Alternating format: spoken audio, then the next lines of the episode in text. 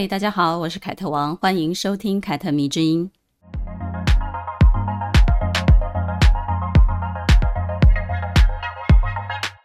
哎呀，最近真的是有很多的感慨啊，尤其是写了关于女性的文章这么多年之后呢，我还是对于有一些女人只对现实充满抱怨而没有行动力感到非常的可惜哦。很简单的，我们就来谈谈恋爱这件事情吧。好多女生的烦恼都是：哎呀，男生怎么这样啊？怎么都说不听啊？他怎么不改变啊？每次呢，我听到这些抱怨的时候呢，我都很想要问问发出这些哀怨声的女人们。男人不改变，是因为他们觉得我没有必要改变呐，因为他不改变，你还不是乖乖的留在他身边。那既然如此，他为什么要改变呢？痛苦的是你，不是他，所以呢，他是不会改变的。这个道理呢，适用于两性里的任何关系，当然呢，也可以放在原生家庭或者是职场的关系里面。我有一句非常简短的至理名言，想要送给大家，那就是：谁痛苦，谁改变。改变的那一方呢，其实呢是掌握进度的那一方，我觉得是某一种胜利者。这个改变呢，可以是你改变看待他的角度，可以改变看待事情的角度，也可以改变你的想法，可以改变你的坚持，甚至呢，这个改变包含什么呢？你可以离开，换一个男人。假如你什么都不想做，你只是期待自己跟他大吵一架，然后威胁他、抱怨他，你就可以达到改变他的目的。那么通常呢，等到的都会是极其的失望，呵呵，因为包含你自己都没有那么容易改变的。你怎么会天真的以为他会因为跟你吵了几句，然后被你威胁了，哦，我要跟你分手，他就会彻底的改变了呢？那是不可能的。有一个读者就问我了，她跟男友交往了五年，觉得这一切都非常的不错。她觉得呢，嗯，自己的年纪也差不多了，于是呢，就一直有意无意的暗示她的男友啊，我想结婚了。但是呢，男友并不着急结婚，他还想过过几年单身愉快的日子。可是呢，他想要自己的生育年龄啊，就迫在眼前，于是呢，他就非常非常的焦虑。最后呢，他们为了要不要结婚就大吵了一架。他觉得这个男的根本就不爱他。然后我就跟他讲，我觉得你的男友好冤枉哦，不想结婚就被认为不爱你。怎么可能呢？不爱你，怎么会跟你在一起五年，还让你过得那么快乐，让你起了想要结婚的念头呢？你们一定是在恋爱当中是非常愉快的。然后呢，他就问我，那我该怎么办呢？为什么他不想娶我呢？因为我自己也不想离开这个男生，但是呢，似乎对方也没有要为我改变，想要结婚的意思。于是呢，我就跟他讲，你可以改变呢。如果维持现状痛苦的人是你，那就由你来改变吧。我跟他讲，如果你担心的是影响生育的年龄，你其实可以开始做动员的准备了，去收集一些资料。那就算不是跟现在这个男人结婚，你也可以为将来做准备，这是一条退路，也是一个选择。再来呢，你可以问问自己，好好的去思考一下，对方真的是合适的结婚伴侣吗？谈恋爱的时候是一个好情人，未必就是一个好丈夫、好爸爸哦。因为这些角色要思考的点完全不一样。也许你对他进行了严格的评估过后呢，你就会打消结婚的念头了。而且呢，当一个男生对婚姻没有想法的时候，等于他对当父亲也没有想法。所以你冒着这个风险跟他结婚，这个后果你承担得起吗？当你开始改变这个思考的角度的时候呢，当你开始重视起自己的痛苦，并且想方设法的你要去改善这个痛苦的时候呢，也许你就会发现，眼前的这个人其实根本就不是你要的。你们对于未来的想象差异太大了，而过去呢，你只是单方面的以为交往久了他就会改变，其实根本就不是这样子的。这个时候都不需要有第三个人出现，你可能自己就会想要离开他了。我觉得啊，我现在说的思路都不是什么特别复杂的事情，但是为何很多的女生就是做不到呢？因为女孩子大部分都还是被动的，我强调过很多次了，都会希望在自己不改变的情况之下呢，对方为她改变。并且认为这样子做的人呢，对她才是真爱。当然，也有一些女生认为自己已经为这段关系改变太多了，但是这些所谓的改变真的是改变吗？会不会只是为了迎合对方所做出的妥协呢？真正的改变是什么？真正的改变是重视你自己的感受，稳住你自己的底线，在底线以上去进行调整，而不是毫无节操的去下修你的底线，去单方面的讨好对方。我一直觉得，女性不仅要有自己的思想，更要有将这些思想付诸行动的能力。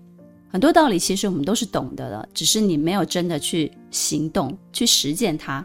你把自己困在一个想很多却做得很少的一个局面，然后呢，去抱怨现实状态对你不利，抱怨别人怎么不去改变，甚至天真的期待别人为你改变。我觉得这个真的是最傻的了。想要突破现况，你自己去行动、去改变，永远是最快的一个方式。而且现况可能往往因为你的行动就开始转变喽，变成对你有利的一个局面了。这个是我一直相信的道理。也是我处理很多事情的一个方法论，趁这个机会，我就跟大家分享一下了。我身边有很多对生活充满积极能量的女人，她们的特质其实就是行动力非常的强。换句话说呢，她们都不是被动等待的女人。这种态度呢，让他们在各种年龄段都可以活得非常的精彩。而且呢，跟这种人在一起成为朋友，其实都是非常幸福的。无论是作为他的伴侣、孩子，甚至作为他们的朋友。其实呢，你都可以在他们身边感到非常的快乐跟开心。今天想跟大家介绍一个时尚界的偶像级人物，他最近呢才刚刚度过一百零二岁的生日。没错，你没有听错哦，就是一百零二岁，活了超过一个世纪的女人。她叫做艾瑞斯·艾普菲尔。如果你关注时尚界的话呢，我相信你肯定看过她。她最标志性的造型呢，就是超大的黑色圆框眼镜。然后呢，他的身上永远穿着色彩斑斓的衣服，以及非常夸张的层层叠叠的配件。他打破了年龄的框架，用他自己非常独特的审美以及创造力，身体力行将时尚进行到底。她的老公卡尔呢，将他的婚姻形容为一段奇妙的人生旅程。在他眼里呢，他的妻子艾瑞斯一直是一个小女孩，不断的呢给他创造出意想不到的惊喜。在采访当中呢，他就跟记者说：“我能告诉你的是，这一段婚姻不无趣，可见得维持婚姻的方法，更多的时候呢，是你跟这个人在一起，你可以过得很有意思。”这就让我想起我曾经说过的作家三毛。如果你想要听他的故事的话，你可以回头找一下。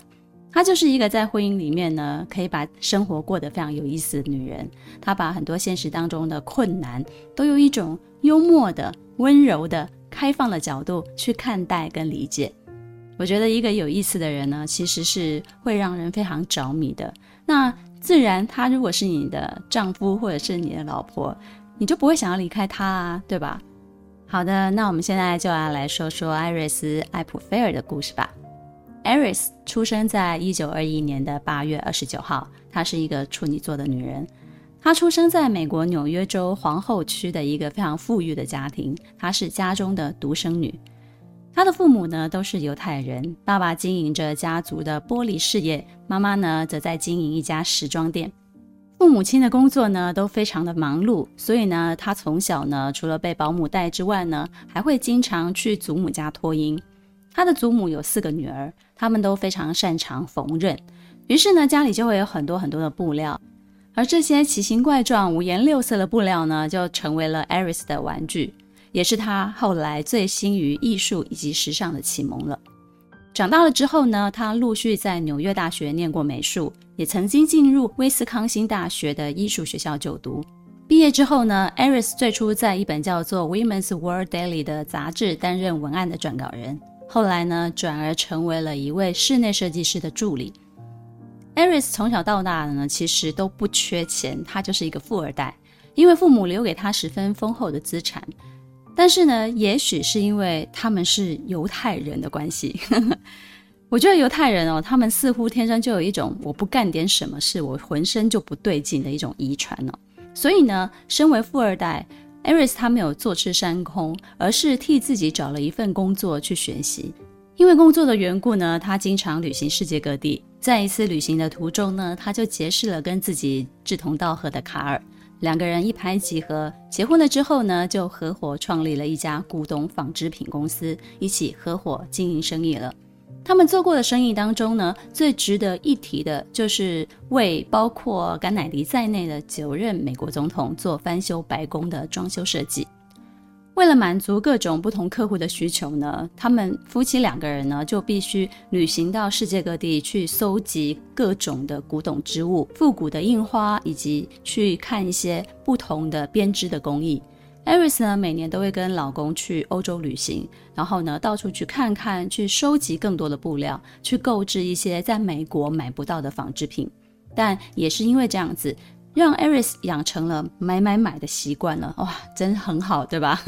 他不仅呢是在世界各地网罗自家工厂需要的布料，更是为自己买下了各种稀奇古怪的收藏品、服饰、包包以及配件。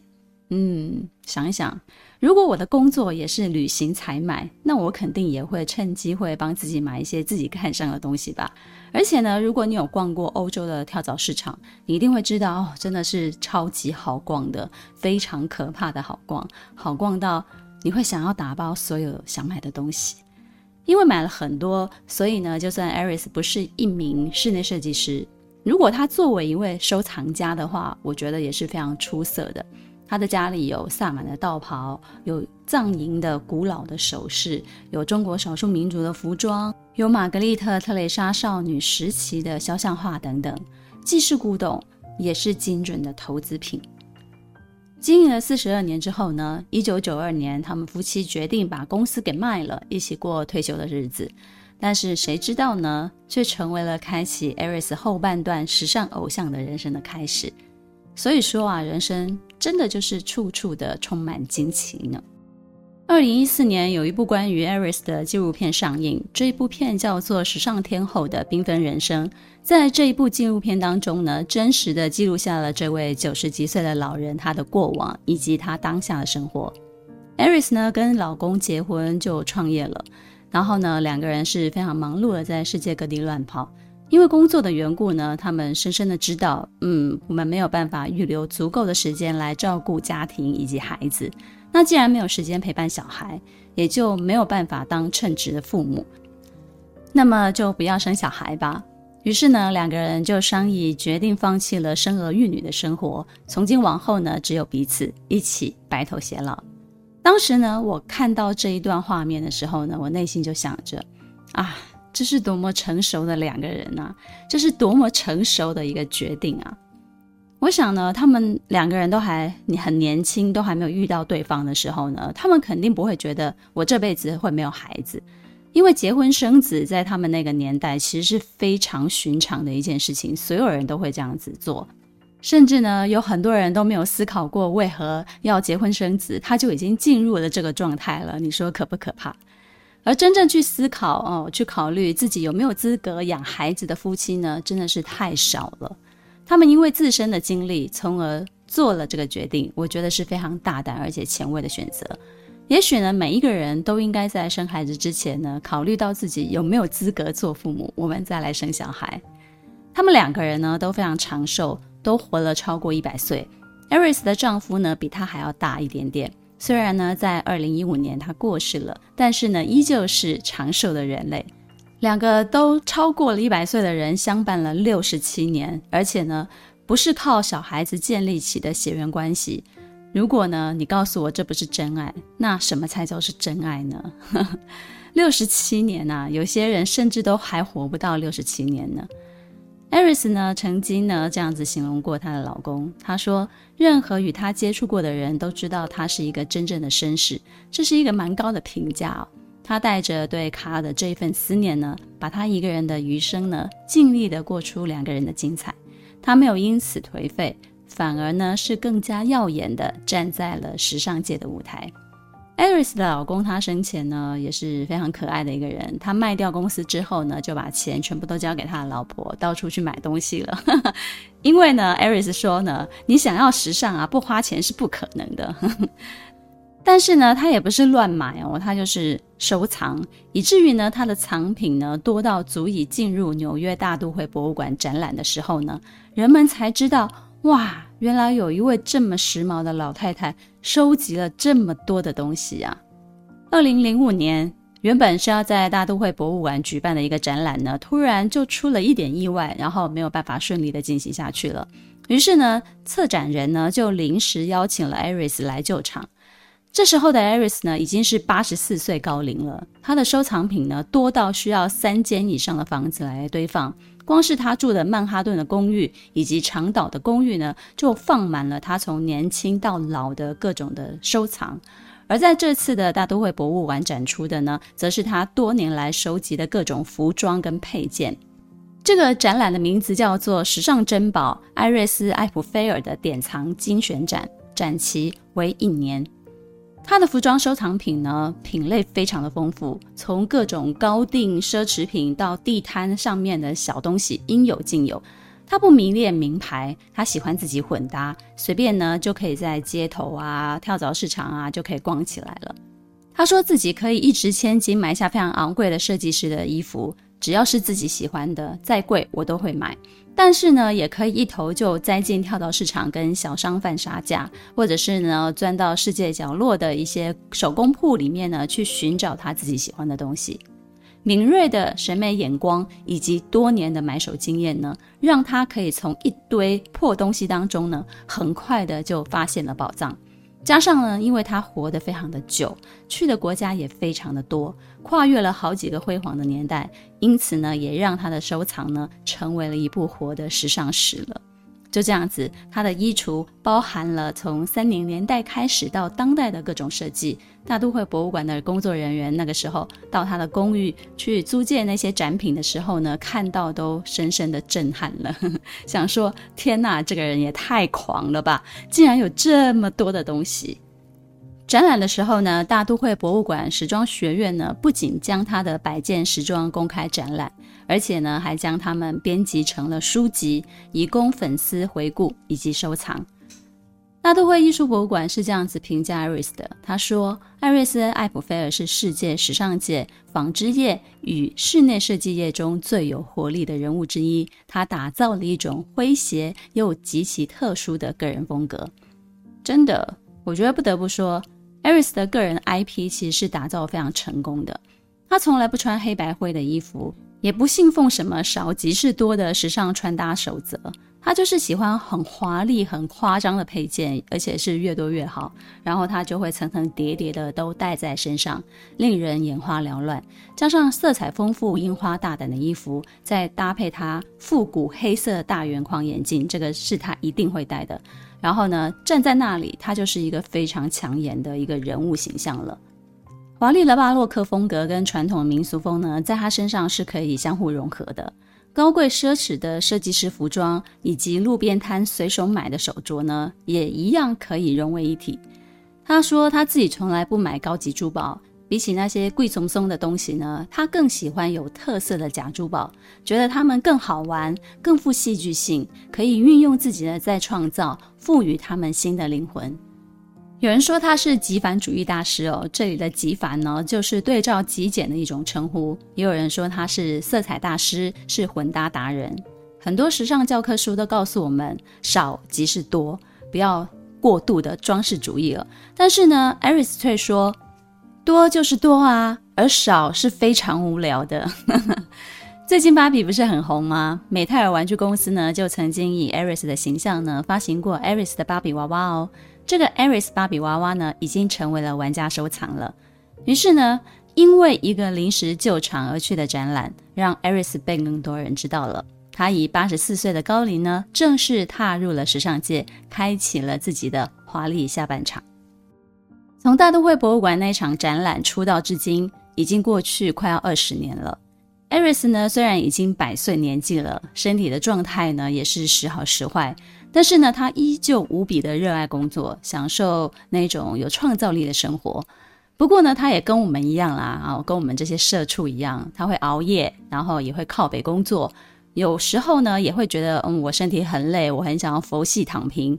可是呢，与此同时呢，他似乎也是非常珍惜老天爷给他的人生又一次的工作机会。所以呢，他每天都会逼自己从床上站起来，走出房门。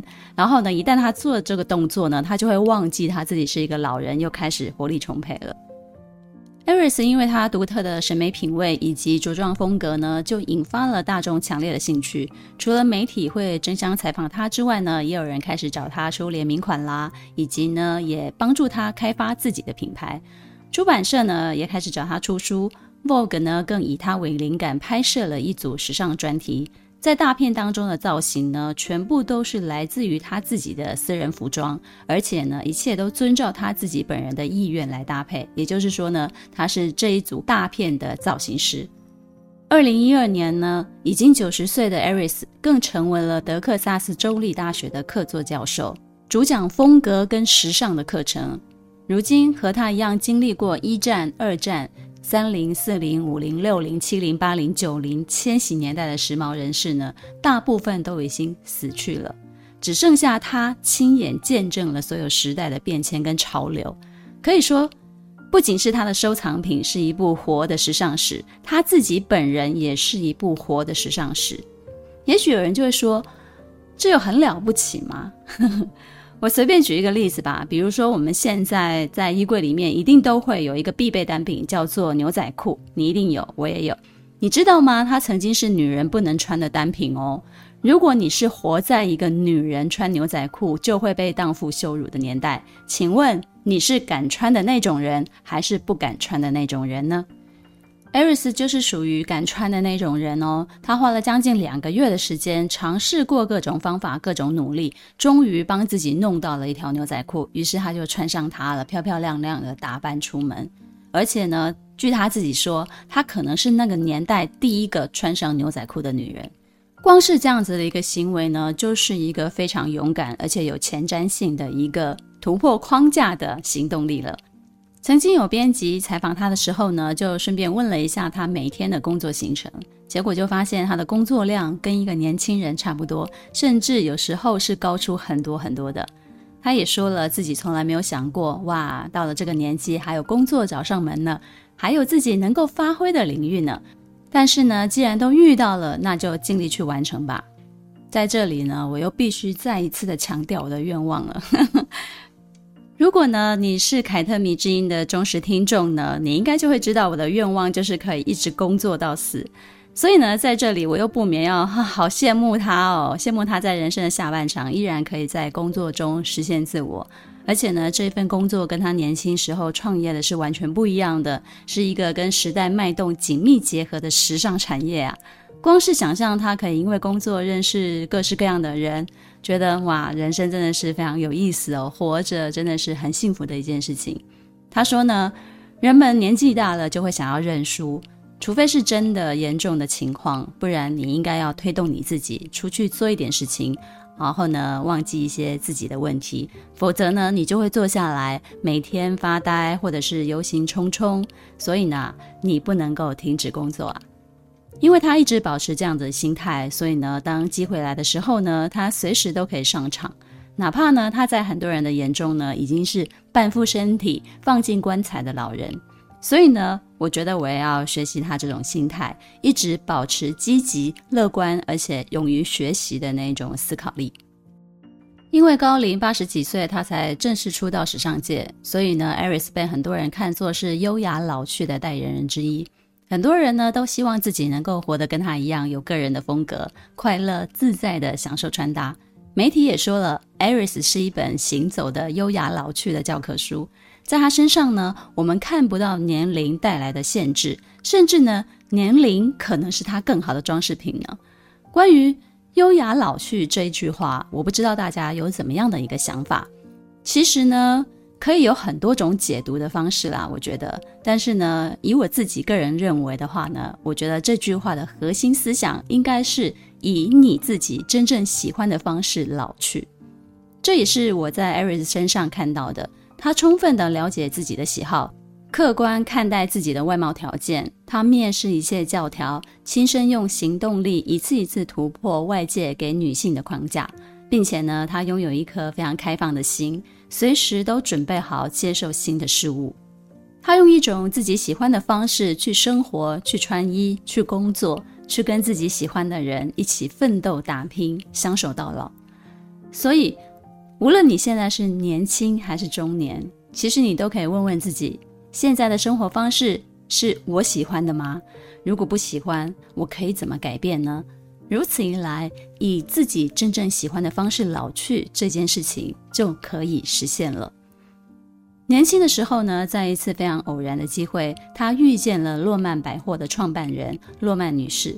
这位创办人呢，就跟艾瑞斯说：“你其实长得并不漂亮，你也永远不会变漂亮。但是那不重要，因为你有更好的东西，你有风格。”这句话呢，影响了他一生，也让他知道。外貌条件其实并不重要，风格可以超越年龄所带来的负面影响，让一切变成一种永恒。所以说，如果你有容貌焦虑，或者你很恐老，你不妨听听 Eris 他是怎么看待老去这件事情的。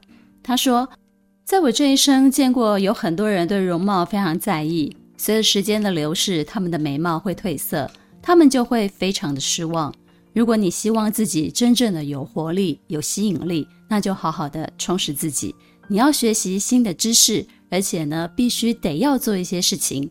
如此一来呢，你才会更加的有意思。尤其当你变老的时候，你有趣的灵魂会让你更受欢迎，你会因此受益。它不是只有嘴巴上说说而已。而是用他自己充满能量的行动力，去打破了一切主流审美对于成熟女性只能做优雅打扮的一个定位。他拥有思想，有自己的想法，他的时尚品味呈现的是他个人真正喜欢的一种生活方式，甚至呢是一种人生哲学。那是无限的生命力、探索欲、好奇心叠加出来的个人风格。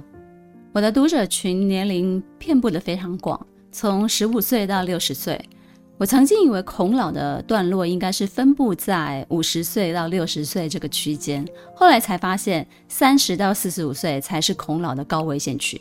他们不仅担心着自己的美貌不再，失去魅力，也担心自己一事无成，又或者呢，担心自己没有固定的伴侣，觉得这是一件非常失败的事情。但是呢，老实说，这个年龄段距离真正的老去还有很长的一段时间呢。所以呢，我想告诉这些人，有恐老的意识很好，但是最重要的不是为了这件事情整天的焦虑与担心，而是呢，提早去规划，让自己的晚年能够过得更好的一些事情。不然呢，恐老就是一个伪命题呀，一个只会带来内耗却毫无意义的东西。以你自己真正喜欢的方式老去，需要的永远是行动力。如果你光说不练，光想不做，就真的只能等着进棺材了。希望你喜欢这一集关于艾瑞斯·艾普菲尔的故事，《凯特迷之音》。咱们下次见了。